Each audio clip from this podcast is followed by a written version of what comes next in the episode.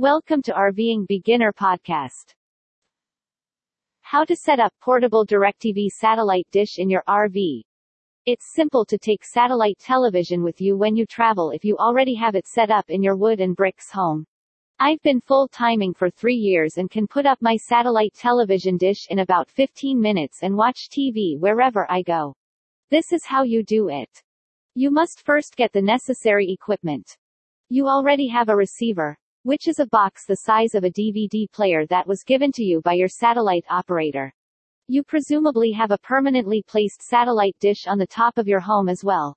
To make your system portable, transport the box and a second dish on a tripod with you and set it up wherever you go. There are various firms who offer these tripods, ranging in price from $30 for a basic one like this one to $125 for a luxury one like this one. You'll find them if you look around.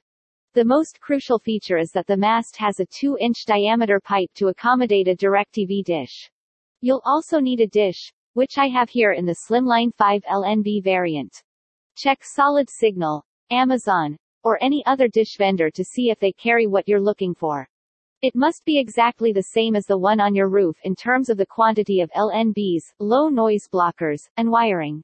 On newly installed devices, SWM, single wire method, is popular. Others have two connections.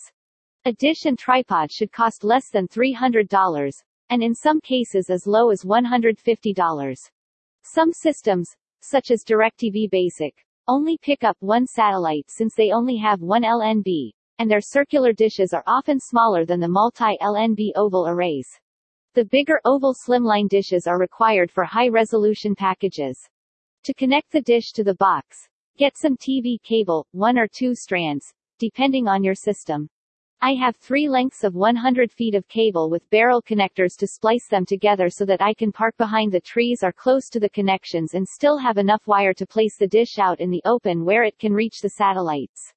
Because I have a SWM, one-wire, system, I simply attach it to the external connector on my Roadtrek for cable connections, and use the inner end that used to go to the TV to connect the box to the TV instead, using an HDMI cable to connect the box to the TV.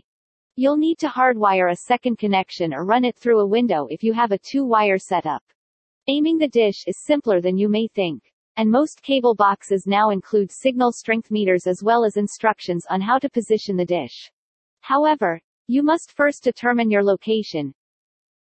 Visit RVingBeginner.com to see more best ideas to help you live the dream of a life on the road.